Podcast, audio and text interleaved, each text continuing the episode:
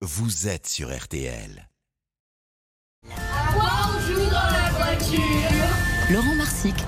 Et comme chaque jour, Laurent nous propose un jeu pour occuper les, les enfants, mais pas que d'ailleurs, en voiture. Euh, ce matin, on va se tromper.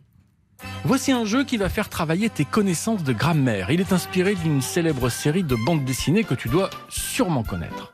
Eh bien, je vais leur montrer, moi, de quel schtroumpf je me chauffe. L'idée de ce jeu, baptisé le jeu des schtroumpfs, est donc de remplacer le verbe d'une phrase par le verbe schtroumpfer.